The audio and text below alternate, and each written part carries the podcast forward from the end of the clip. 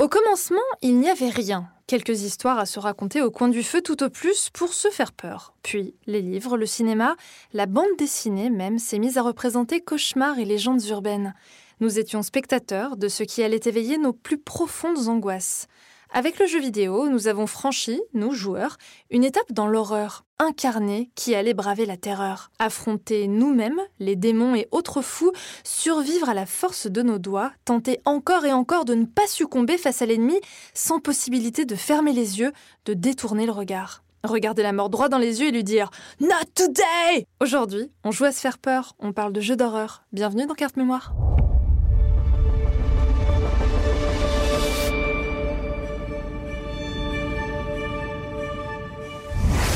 Mes invités aujourd'hui sont Trinity, animatrice, streameuse, et TPK, host et commentateur. Comment allez-vous? Ça va très bien et toi? Ravie d'être ici. Ça va, super. Oui, on se retrouve.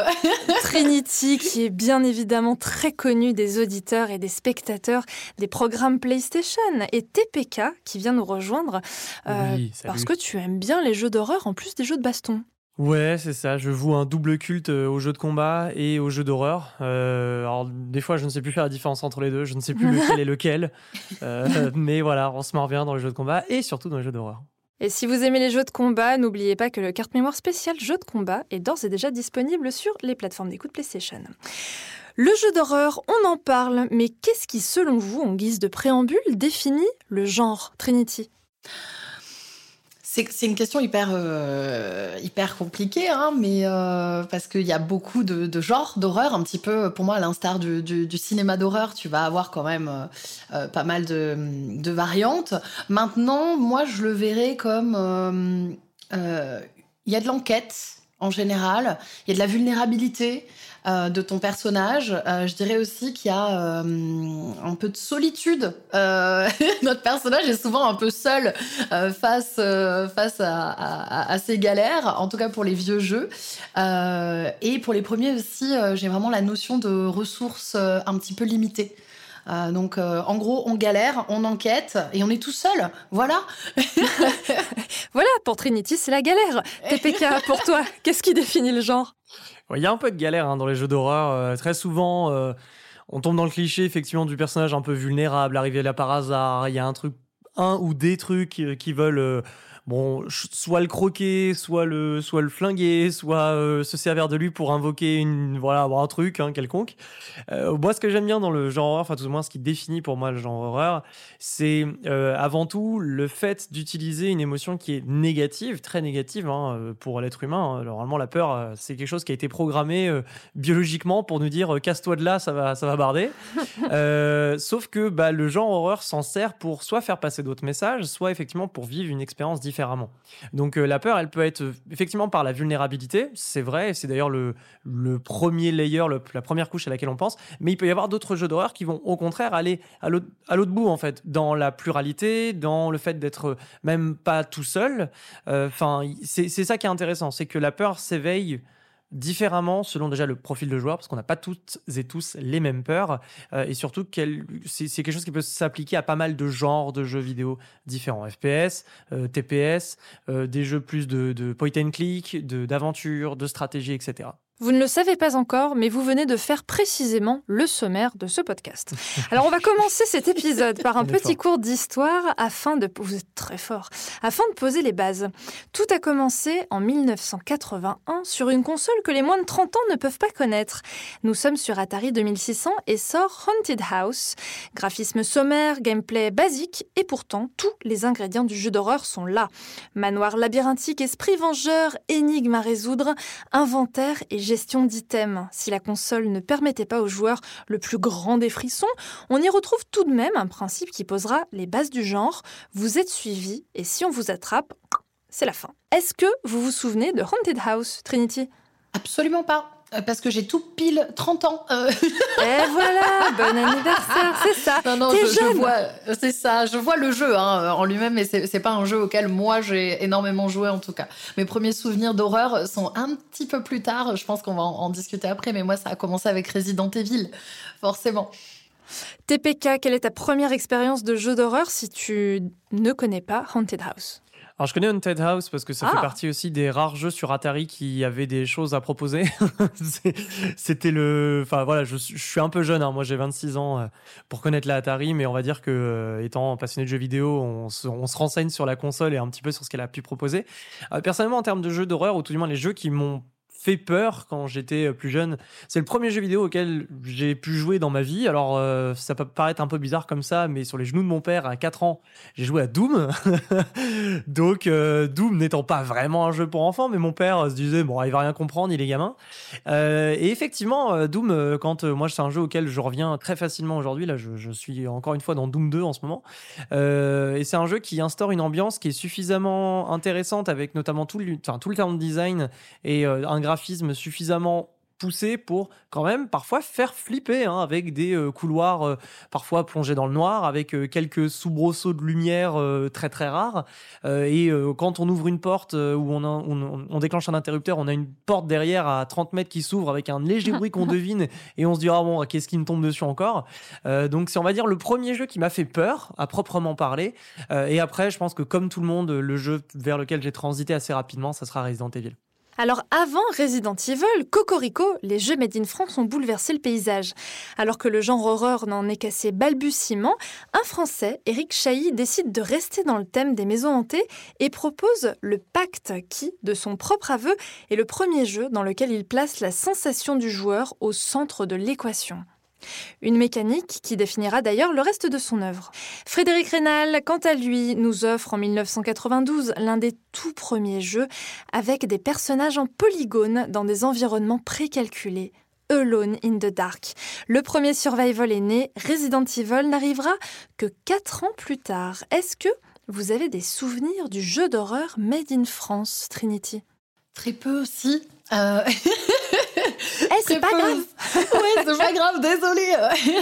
non, non, mais je vois complètement aussi à, à quoi il ressemble. Mais c'est vrai que ça n'a pas été ma première expérience parce que Alone in the Dark, j'avais que j'avais que deux ans euh, à, à ce moment-là.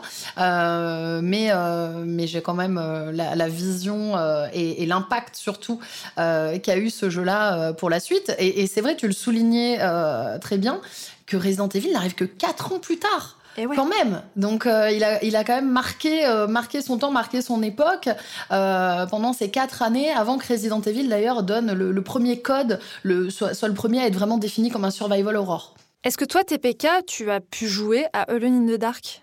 Alors moi, je l'ai, j'ai joué pour la curiosité. J'ai jamais été capable de le terminer parce que c'est un jeu qui est quand même mine de rien aujourd'hui assez lourd, assez lourd Ouais. d'utilisation, on va dire. Ouais, c'est Déjà ça. à l'époque, Euh, c'était très lent. C'est Ouais. ça, c'est vraiment d'une très très très grande lenteur. C'est bien qu'aujourd'hui je regarde les speedruns de Lone in the Dark.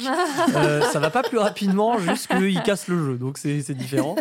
Mais ouais, Alone in the Dark, ça reste, je pense, un des grands monuments parce que on a réussi à instaurer déjà ce qui va faire la- l'ADN de pas mal de jeux, notamment Resident Evil, Oui. sur la gestion de la caméra, la gestion des déplacements du personnage, le fait d'être dans un manoir, ne serait-ce que ça. Alors bon, ça. dans le cas de Resident Evil, on s'inspire plus du cinéma avec Romero pour euh, tout ce qui est manoir que véritablement Alone in the, Alone in the Dark, pardon. Mais ça a été quand même un gros euh, facteur déclencheur. Euh, donc oui, en cela, in the Dark, je l'ai testé euh, très rapidement, mais bon, il y a un moment donné, je suis humain, quoi. On vient de l'évoquer, si je vous dis Midwest aux États-Unis, 1996, PlayStation, vous me répondez? Euh, Mais Évidemment, Resident Evil Oui, bah oui, édité par Midwest. Parce que moi j'avais Mortal Kombat qui arrivait en tête. J'ai fait attends, pourquoi est-ce que j'ai Mortal Kombat qui arrive? Jeu de combat, jeu d'horreur, je t'avais dit, je sais plus faire la différence Non, entre les le mélange. Tu t'es trompé de moi, TPK. Ouais, ouais. Qui n'a pas tremblé dans Raccoon City en récoltant des herbes, la peur au ventre à chaque animation d'ouverture de porte? Resident Evil est pionnier du genre et fait partie des licences cultes du survival, une licence qui perdure aujourd'hui avec 100 millions d'exemplaires vendus en 25 ans et la sortie du très attendu Resident Evil Village au mois de mai. Inspiré de Sweet Home, un jeu sorti en 1980, lui-même inspiré du film éponyme, le jeu doit évidemment beaucoup à Alone in the Dark, l'enfermement dans un manoir, les zombies, le monstre de la porte d'entrée, le système de clés ou encore les mini-puzzles, tout ça, c'était dans le jeu de Frédéric Reynal.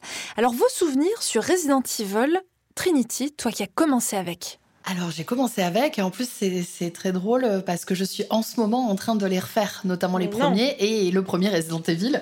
Euh, euh, les, souvenirs, moi alors c'est un souvenir à la fois plein de nostalgie parce que c'est vraiment pour moi le jeu qui m'a initié au jeu d'horreur, c'est celui qui m'a donné le goût du jeu d'horreur, mais c'est en même temps un traumatisme, hein, il faut quand même le dire. Parce que ah j'avais quand même bah, j'avais 6 ans à l'époque où Resident Evil 1 est sorti et ensuite ah ouais, non, mais aussi quelle idée voilà, et en fait, moi, j'avais un petit peu, euh, pour la petite histoire, euh, j'avais réussi à entourlouper ma maman. Euh, et j'avais acheté Resident Evil, elle avait vu la pochette, elle m'a dit, mais ça, ça a pas l'air de ton âge. et j'avais dit, ceci, t'inquiète pas, il y a pas de problème. et du coup, j'ai encore les sons des zombies à l'époque qui résonnent dans, dans, ma tête. Et, et, surtout la difficulté du jeu. Parce que sincèrement, on était sur un niveau de jeu qui était quand même autre chose euh, que ce qu'on peut avoir un peu maintenant. On dit toujours c'est mieux avant, mais c'était surtout plus dur, euh, avec des, énigmes à n'en plus finir, euh, parfois un petit peu alambiquées, hein, qu'il fallait trouver la solution. donc voilà, vraiment un très bon souvenir de, galère et de terreur en même temps. TPK, tes souvenirs de Resident Evil? Alors moi, c'était pas le, je, ne possédais pas le jeu, c'était plutôt un cousin qui l'avait. Euh, donc pareil, euh, à l'époque, euh, il avait pas mal de jeux différents, dont les drivers, les GTA et donc Resident Evil. Et quand j'allais chez ma tante et que le cousin était pas là, ma tante disait bah ouais tiens regarde dans ce qu'il a dans les jeux PlayStation, ça va te faire marrer.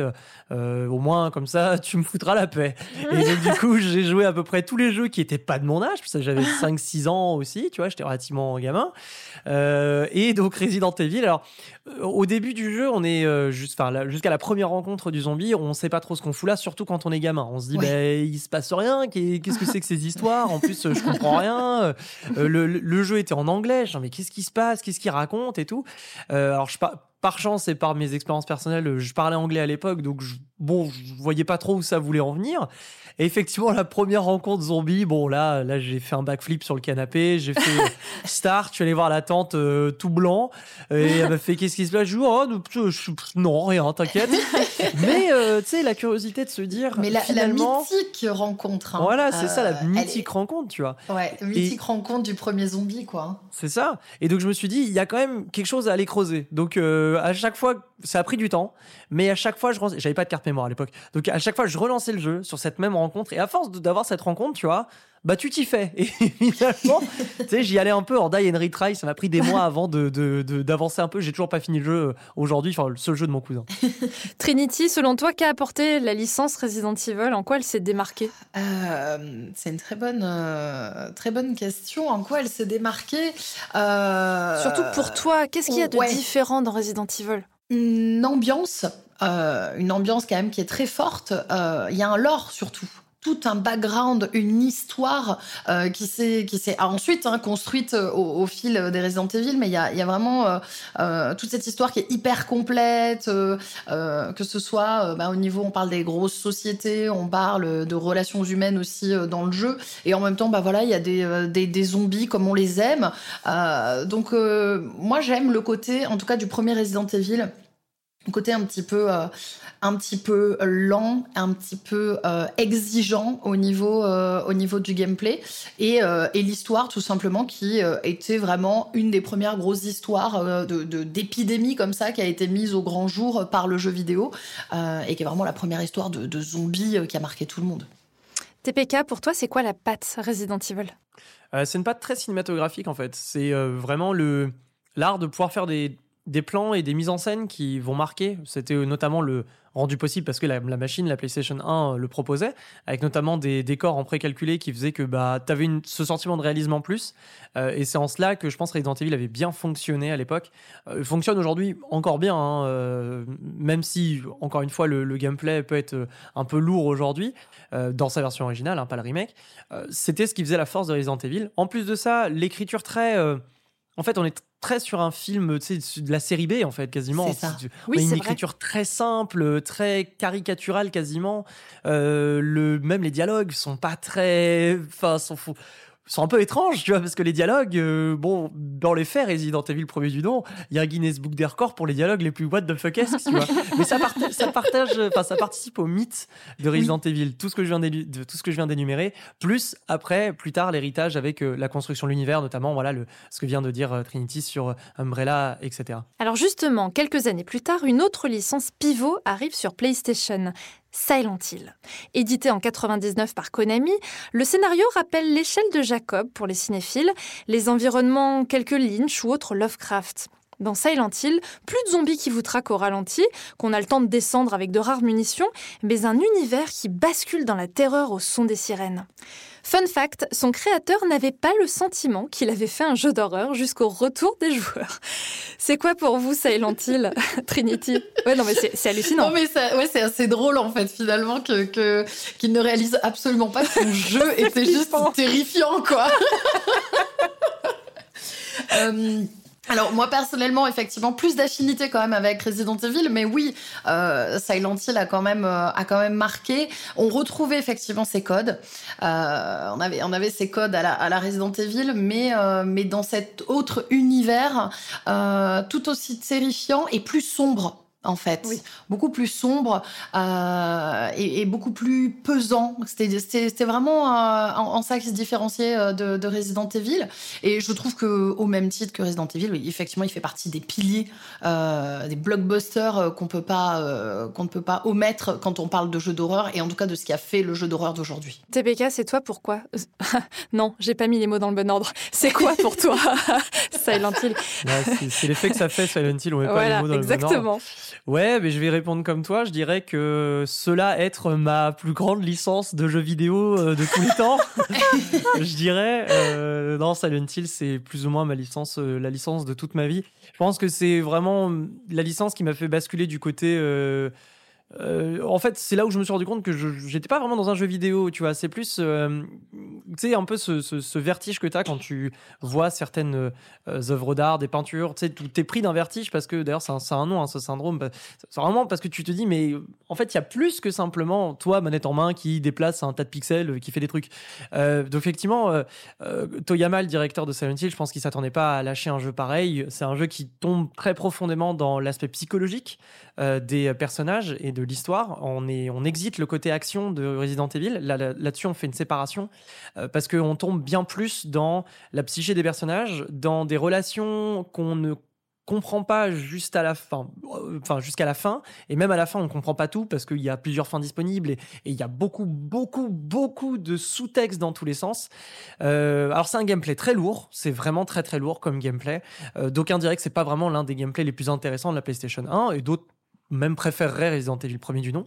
Euh, mais effectivement, c'est une ambiance inégalée, je pense. C'est vraiment oui. une ambiance inégalée. Euh, encore une fois, je vous parlais des, des capacités techniques de Resident Evil euh, qui permettaient des décors en précalculé. Là, c'est l'inverse. C'est-à-dire que la console était, entre guillemets, pas assez puissante pour les ambitions de Toyama. Et donc, du coup, puisqu'on n'arrivait pas à afficher tout le décor, on a réduit le champ de vision du personnage. On a ajouté une sorte de pluie de cendres, de voilà, on sait pas trop, pour faire un cache-misère. et au final, c'est tombé dans la mythologie de la série et on s'est dit, mais c'est une, une, idée absolument incroyable de faire en sorte qu'il pleuve de la cendre sur cette ville. Bref, Silent Hill, pour moi, c'est la série qui m'a fait 100% aimer les jeux d'horreur. Et là, est telle qu'encore il y a quelques années, lorsque la démo d'un Silent Hill version Kojima était sortie avec Norman Reedus, bien qu'annulée par la suite, le projet est resté culte. Vous vous en souvenez? Oui, alors moi j'ai encore euh, la, la, la, démo hein, sur ma PlayStation. Euh... Tu sais qu'elle vaut très cher du coup. Ouais, je sais. On en parlait tout à l'heure en off. on me disait, tu sais Trini, que ta PlayStation vaut très cher. Euh, mais euh, je suis hyper euh, hyper attachée à, à, cette démo. je la trouve grandiose, vraiment. J'avais trouvé ça j'avais trouvé ça très fin, enfin du, du Kojima, hein, voilà. Et avec une ambiance qui était hyper pesante aussi. Et du coup, bah, tous les ans maintenant, euh, pour Halloween, je la refais. Je me la refais une fois par an euh, pour, euh, pour garder le souvenir de ce Silent Hill que je n'ai pas eu. Puis les grands titres se sont enchaînés Dead Space, Outlast, Until Dawn, le jeu dont vous étiez le héros aux allures d'Evil Dead. Est-ce que vous avez peut-être un petit chouchou dans tous ces jeux TPK Euh, moi, je dirais probablement Dead Space, euh, Dead Space 1 et 2, euh, parce que je suis très fortement attaché à l'horreur science-fiction. Enfin, moi, mon, je parlais des, je parlais des films, hein, parce que tu as évoqué l'échelle de Jacob, qui est un de mes films préférés ever. moi, j'évoquerai aussi une autre licence que j'adore, c'est, c'est Alien. Bon, Salomé, je t'en parle beaucoup, je le sais, mais souvent. Ouais, je te le dis souvent, mais Alien, c'est voilà, c'est une petite série que j'aime bien. Et, et clairement, j'aime beaucoup le cet aspect futuriste et horreur. C'est très dur de faire de l'horreur dans l'espace euh, sans tomber dans les, dans, les, dans les caricatures et dans les clichés. Mm, mm, mm. Euh, et Dead Space tombe dans cette caricature et ce cliché, mais en y rajoutant gameplay et manette en main, euh, des choses vraiment fraîches en fait des choses qui permettent de, revivre une expérience dans l'espace euh, où personne globalement vous entendra euh, bah, vous pisser dessus hein, globalement. Euh, et Dead Space 1 et 2 ça fait aussi partie de mes jeux d'horreur préférés. Je pense dans mon top 10 fastoche. Dead Space 3 peut-être un peu moins. Mais voilà je pense dans ce que dans ce que ce que tu as cité ce sera Dead Space. Trinity est-ce qu'un Until Dawn nouvelle version ça t'intéresserait? Est-ce que tu aurais voulu voir revenir la licence? Oui, euh, moi, euh, Until Dawn euh, fait vraiment partie, fait vraiment partie de, de, ce que j'adore. Moi, j'aime beaucoup le, côté film interactif où, tous les choix vont avoir un impact. Donc, Until Dawn m'a vraiment marqué. et si je devais aussi peut-être citer un, autre jeu d'horreur qui m'a beaucoup marqué, c'est Amnesia The Dark Descent. Ah oui, exact. ouais, qui est un, un, jeu qui, pour moi, a fait un tournant dans, dans, ma vision du jeu vidéo, euh, du jeu d'horreur en tout cas, et qui m'a fait vraiment très peur alors que j'étais adulte. C'est ça la différence avec Resident Evil, c'est que là j'étais adulte et je l'ai trouvé euh, hyper bien pensé, hyper bien ficelé. Euh, donc voilà, ces deux-là, même si j'adore aussi Outlast. C'est trop dur d'en choisir un, excusez-moi. je m'égare. et justement, pour celles et ceux qui voudraient découvrir Amnesia, la collection est disponible sur le PS Store. Alors on s'est demandé pourquoi on avait peur et surtout de quoi on avait vraiment peur dans un survival. Première hypothèse, nous avons peur de nous-mêmes. Le jeu d'horreur reflète nos peurs les plus primaires. Un couloir sombre, une lampe torche défectueuse, un bruit derrière nous, et puis il y a nous, nous, dans un jeu d'horreur, nous qui sommes notre pire ennemi, contrairement au film, nous ne sommes plus spectateurs. Si le personnage échoue, nous échouons. Si nous paniquons, c'est la fin de la partie. Le survival horror teste nos limites psychologiques et notre sang-froid. J'ai envie de vous demander, est-ce que vous êtes votre pire ennemi dans un survival, TPK alors oui, parce que je suis très mauvais aux jeux vidéo. Donc déjà, partant de ce principe, je peux facilement être mon pire ennemi. Euh, des années de pratique, mais des années d'échec aussi. Ça faut le, faut le mentionner. Après, effectivement, moi, j'ai, alors j'ai, euh, là où on est notre pire ennemi, je pense, c'est aussi dans la gestion de notre phobie, parce que bah, les jeux d'horreur parlent parfois à des phobies. Alors, il y a des phobies classiques euh, que je que je rappellerai pas par peur d'évoquer certaines choses à ceux qui écoutent ce podcast. Je reste sympa. mais moi, j'ai une, alors moi, j'ai une phobie notamment, alors une phobie qui est très étrange, dont je ne parlerai pas non plus, parce que oh non, j'ai pas envie qu'on ah ouais non mais j'ai pas envie qu'on me DM Twitter à base de c'est celle-là et que je fasse un AVC devant mon PC. Qu'est-ce que c'est Ça sent la poupée. Non, c'est pas la poupée. Disons que ah. euh, sans, sans, vous la nommer euh, très les clowns très, précis. Non, c'est pas non plus des clowns. Disons que c'est les pieds. Non plus. C'est euh, une phobie qui va avoir attrait à euh, va avoir attrait à qu'est-ce que ah, lâche-le. C'est très c'est très organique, on va dire. Voilà, j'en resterai là. Euh, mais c'est une phobie qui du coup est utilisée euh, assez régulièrement dans les jeux d'horreur, généralement comme des décors, des choses comme ça. Et ah bah ça me les guts sur les murs. Hmm, pas vraiment les guts, non, ça sera pas les guts. Mais j'en ah, resterai là, ma chère Salomé. Peut-être un prochain podcast sur les phobies. ah là là là là, j'en ai des belles à vous raconter. Hein. Toi, Trinity, est-ce que tu arrives à garder ton sang-froid dans un survival? Est-ce que tu es ton pire ennemi? Ta pire ennemi bah, Je garde absolument pas mon sang-froid. C'est ça qui est assez terrifiant, c'est que ça fait, euh, ça fait euh, plus de 20 ans, 25 ans que je joue à des jeux d'horreur et que je suis toujours incapable de me contenir.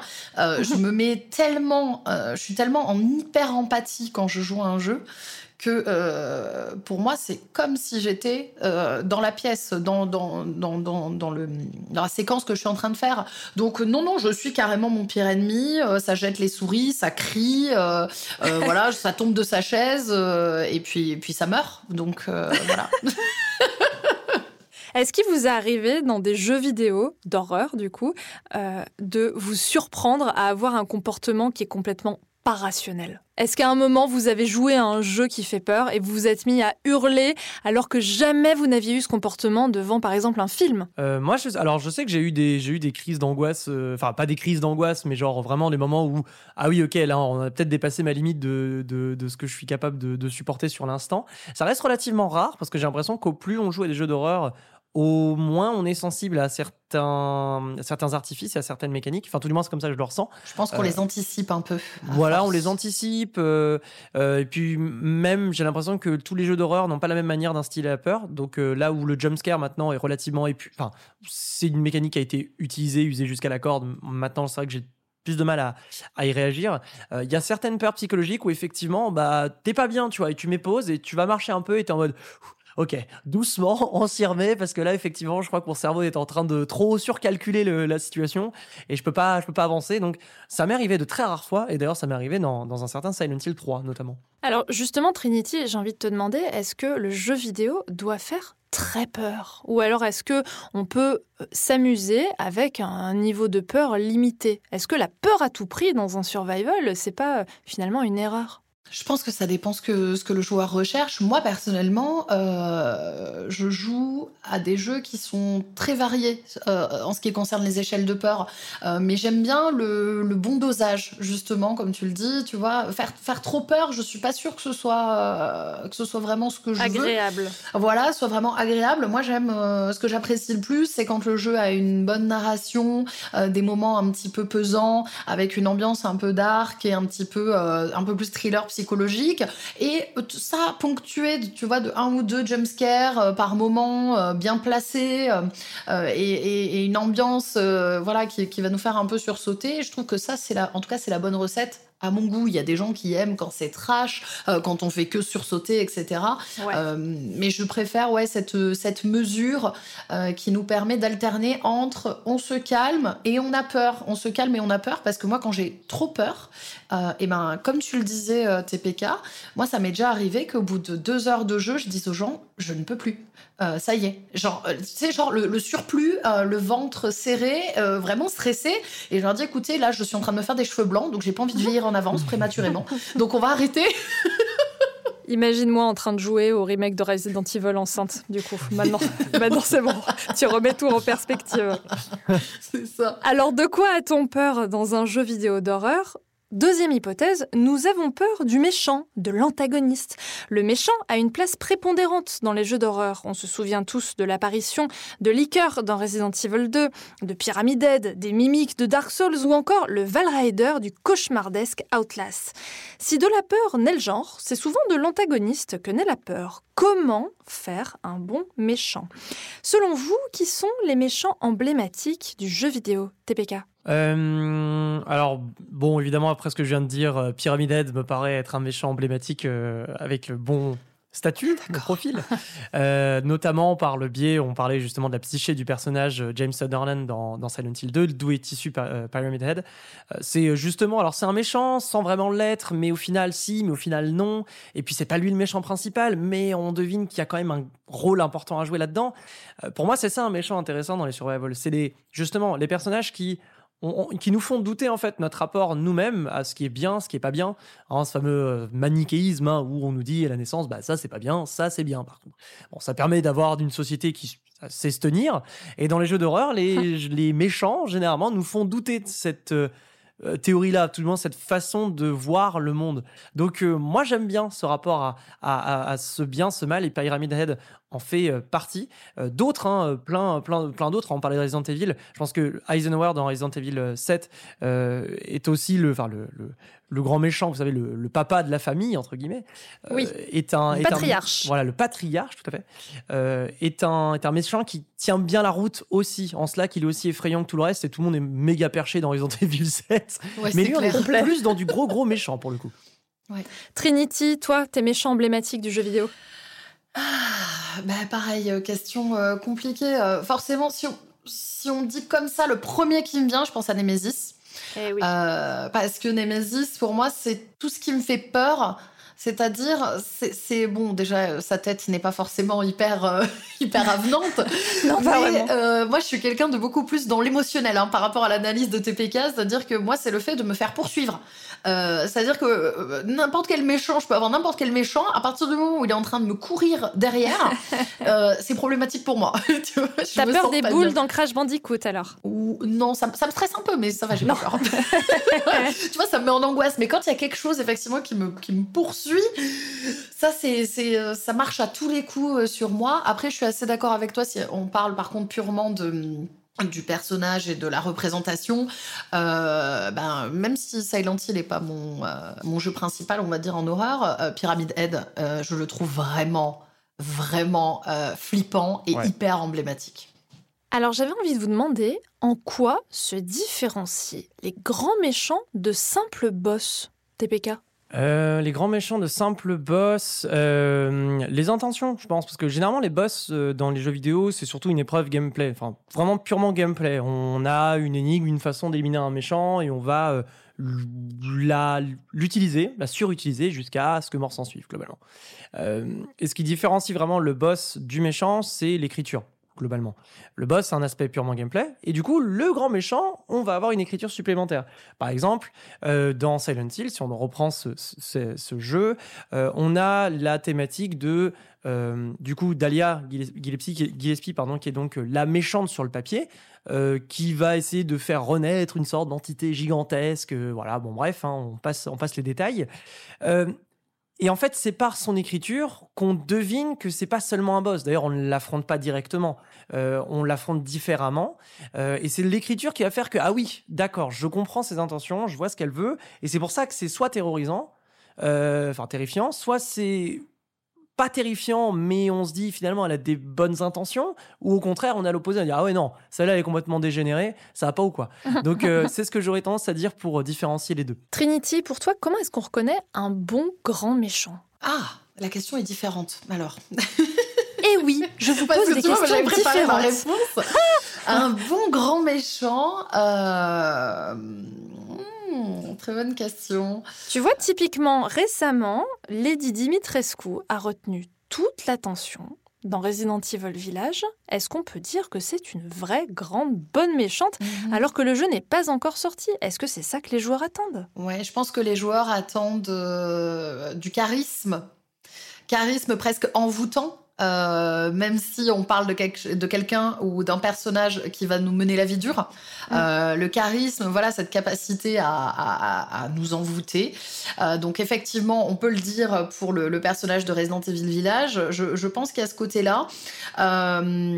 et pour moi, ah, les grands méchants, maintenant, il y a, une, espèce de, de, vague là qui arrive avec les grands méchants un peu plus pas du quotidien, mais comme tu parlais pour Resident Evil 7, euh, je sais pas comment expliquer ce côté un petit peu plus proche un petit peu plus humain qu'on peut avoir. Voilà, c'est un humain. Bon, après, il se transforme, il fait des trucs, euh, des trucs bizarres, mais euh, cette espèce de, de, de, personnage auquel on peut un peu presque s'identifier et voir des parts euh, sombres de nous-mêmes dedans. je trouve que ça marche très très bien maintenant, en tout cas dans les nouveaux jeux, parce que pareil, pour moi, les méchants ont évolué au fil du temps, au fil des jeux et au fil des, des mouvances. et cette dernière mouvance-là, avec notamment les Resident Evil, je la trouve, je la trouve plutôt sympa. Alors justement, TPK, quelle a été l'évolution du grand méchant de jeu vidéo pour toi? Euh, Bah d'abord, on a des on va, on va hériter du cinéma, ou tout du moins des séries B. Hein. Ce que je disais tout à l'heure, c'est qu'on tombe dans les caricatures. C'est un méchant, généralement, il veut bon, détruire euh, une personne, un groupe de personnes, une ville, un pays, euh, le monde. Voilà, sélectionnez un peu l'échelle que vous voulez et vous la mettez. Et à la fin, faut quand même l'arrêter parce que euh, détruire des choses, c'est pas sympa.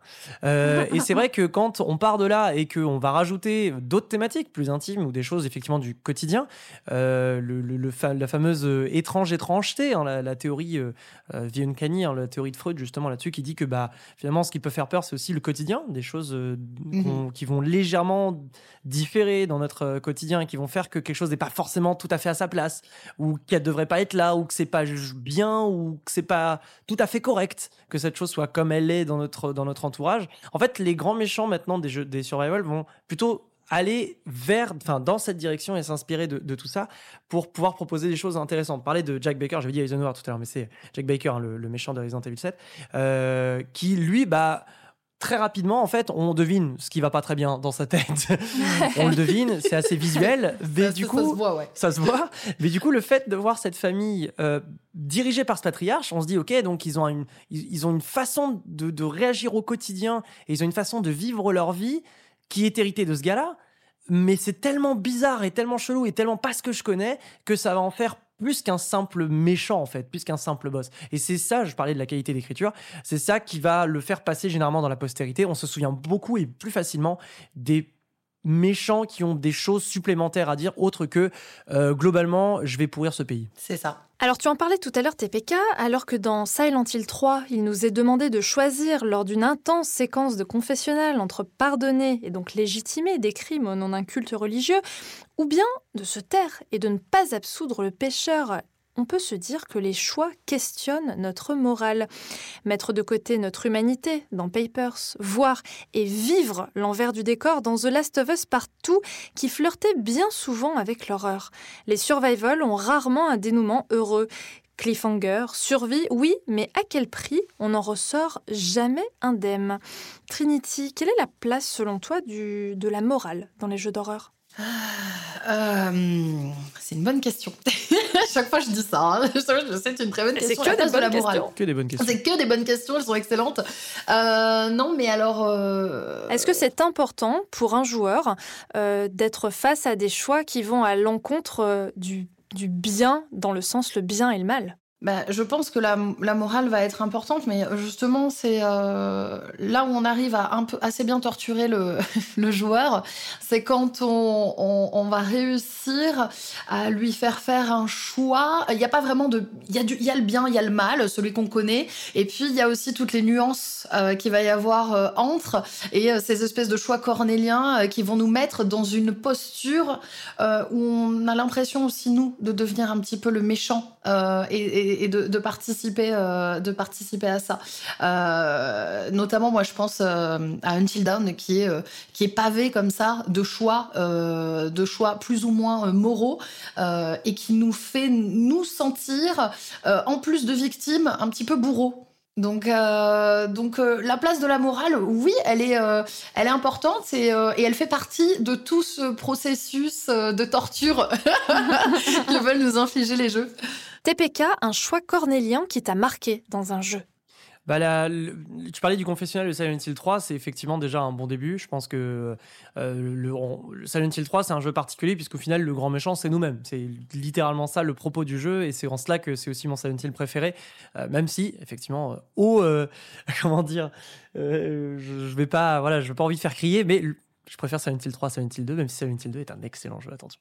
Mais effectivement, donc les, choix cornéliens, Until Dawn, ouais, c'est vrai que ça fait partie des jeux qui ont, qui ont bien avancé là-dessus, sur ce côté cinématographique. Mais aussi, bah tiens, euh, ouais, bah, et si tu l'as laissé crever là-bas et au loin, euh, ça serait marrant, non? Qu'est-ce que t'en penses? Et, et, puis toi, t'es en mode, non, non, je faire ça, c'est quand même chiant et tout. Et puis, bon allez, on va quand même voir ce que ça donne, et puis on la laisse crever. Donc c'est effectivement le, ce genre de choix qui, qui, sont intéressants. Après, je pense que les jeux d'horreur qui nous font choisir à la fin, il y en a pas tant que ça qui m'ont marqué, puisque euh, à la fin, faut, enfin, faut arriver à la fin du jeu, quoi. Et les, fins du jeu, généralement, pour pas être illogique vis-à-vis de l'histoire qu'on essaie d'instaurer, euh, les choix cornéliens sont assez peu nombreux dans les, dans les jeux que j'ai faits. Euh, voilà, sauf Silent Hill 3, entre guillemets. Mais là, ce choix, il est, on va dire, un peu artificiel. C'est pas un vrai choix, en fait. C'est juste une autre manière de se remettre en question en tant que joueur et aussi pour le personnage. Alors, j'ai envie de sortir ma boule de Madame Irma et de vous faire sortir également la vôtre et de parler de l'avenir du jeu vidéo d'horreur.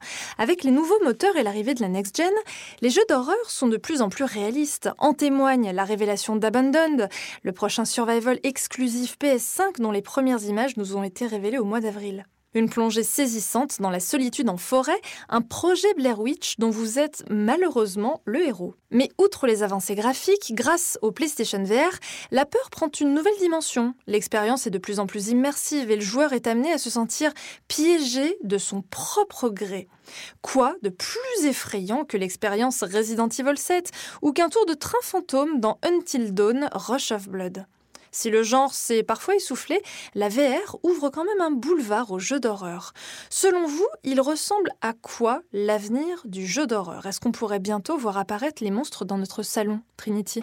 Effectivement, c'est une possibilité euh, avec, avec la VR que j'ai eu l'occasion de tester. Et d'ailleurs, le premier jeu auquel j'ai joué en VR, c'était Resident Evil 7. Ah, et ça a été un grand moment euh, entre euh, la peur, mais je me rappelle surtout la première fois que j'ai mis le casque, j'ai ressenti une émotion que je n'avais jamais ressentie. En fait, c'était l'émotion d'être dans, mon, dans ma licence préférée. C'était vraiment ce truc de se dire, mais je, suis dans mon jeu.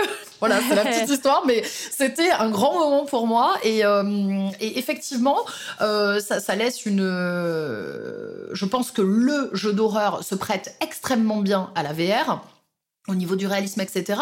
Après, pour moi, l'avenir du, de ce genre-là, je le vois un petit peu bah, comme il est aussi à l'heure actuelle, c'est-à-dire qu'on a, euh, on a euh, effectivement de la VR euh, qui avait été un petit peu travaillée, on a du gros, du gros blockbuster et on a aussi une multitude de jeux indépendants. Il faut savoir qu'on est l'un des, des, genres en horreur, je trouve qu'il y a le plus de scènes indépendantes avec des gens qui essayent de faire, de, de, faire plein de, plein de nouvelles choses avec ce genre-là. donc moi, l'avenir du jeu, je le vois, du genre, pardon, je le vois toujours je le vois toujours avec euh, toute cette multitude euh, de jeux, aussi bien indépendants, VR ou encore, euh, ou encore blockbuster. TPK, pour toi, il ressemble à quoi l'avenir du jeu d'horreur? Bah, comme vient de le dire Trinity, je pense que la VR, c'est un, un, saut évident. Resident Evil 7, c'est relativement une masterpiece en VR. On peut citer Alien Isolation également. Doom 3, même si ça reste un Doom, mais c'est probablement le Doom le plus horrifique euh, qui existe. Euh, c'est doté aussi de la VR. Donc en cela, je pense que la VR, c'est le, truc le plus évident, vraiment, en termes, de technologie. Après, évidemment, c'est un certain coût et il faut pouvoir y accéder. Euh, pour le reste, je rejoindrai aussi également Trinity sur le, le volet indépendant. C'est-à-dire que non seulement les indés sont très, très, très nombreux sur le volet horreur, parce que c'est pas un genre qui est particulièrement cher à développer, euh, et en plus de ça, ça permet à beaucoup, beaucoup euh, de développeurs de pays différents de s'exprimer, euh, puisque le rapport à la peur est très marqué aussi par la culture dans laquelle on est né. donc, typiquement, chez nous, culture judéo-chrétienne, on a une certaine vision de la peur. Ailleurs, dans des pays, dans l'Asie dans du Sud-Est, Asie centrale, Moyen-Orient, etc., on a encore une autre vision de la peur. Et ça permet justement à des studios indépendants de livrer leur folklore, leur façon d'avoir peur à, des populations qui n'ont jamais vu. Euh, par exemple, euh, Home, Sweet Home, qui est un jeu développé euh, par des Thaïlandais, propose justement le folklore thaïlandais. Et c'est une autre façon d'aborder la peur. Et c'est en cela que je pense le futur du jeu d'horreur est, c'est que chacun puisse en fait partager sa propre vision dans, avec les codes dans lesquels il est né et a été éduqué. Trinity, tu voulais réagir? Oui, non, je disais, j'adore Home Sweet Home. Ah, donc je réagissais. il est très bien, il est génial. non, non, j'avais beaucoup aimé, ouais.